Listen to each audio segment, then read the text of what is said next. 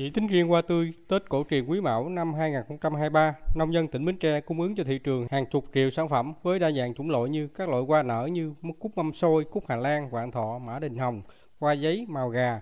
Ngoài ra Bến Tre cũng là xứ sở của rất nhiều hoa sản phẩm kiển cổ, kiển bonsai như mai vàng, nguyệt quế, kim quýt, cây lá xanh. So với năm ngoái thì số lượng hoa tươi phục vụ thị trường Tết năm nay ở tỉnh Bến Tre có tăng nhiều. Ở các huyện chợ lách mỏ cày Nam tăng từ 1 đến 1,5 lần so với năm ngoái. Huyện Gia Lách có mô hình trồng hoa kiển lớn nhất tỉnh Bến Tre với khoảng 10 triệu sản phẩm, trong đó hoa nở tăng đến 1,5 lần so với cùng kỳ năm ngoái.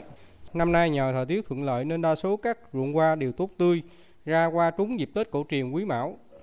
Ở thời điểm này nhiều địa phương đã có từ 40 đến 60% lượng hoa kiển của nhà vườn đã có thương lái đến hợp đồng thu mua với giá tương đương vụ hoa Tết cổ truyền năm ngoái. Tiến sĩ Bùi Thanh Liêm, trưởng phòng nông nghiệp và phát triển nông thôn huyện Gia Lách, tỉnh Bến Tre cho biết thêm. Năm nay thì ờ, tất cả sản phẩm chắc thì khoảng 10 triệu. Cái hoa tươi mình ờ, năm nay cũng khoảng 4 5 triệu. Tốt bình thường, không gầy, có bị hai tắm mưa, có số hoa nó nở sớm nhưng mà chiếm tỷ lệ ờ, không nhiều.